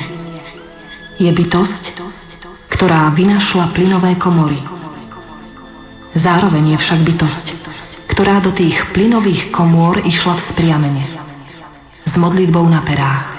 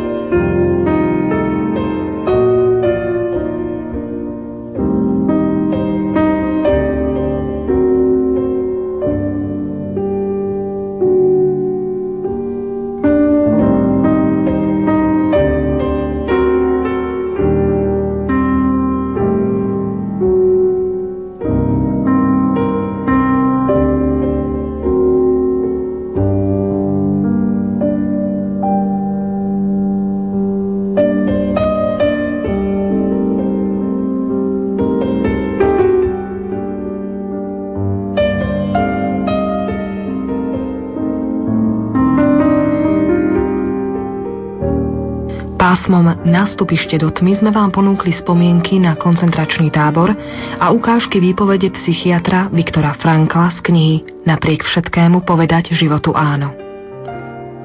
Na spracovaní relácie sa podielali herec Branislav Bajús, hudobná redaktorka Diana Rauchová, technik Martin Vosko a autorka relácie Alžbeta Rajtková. Aby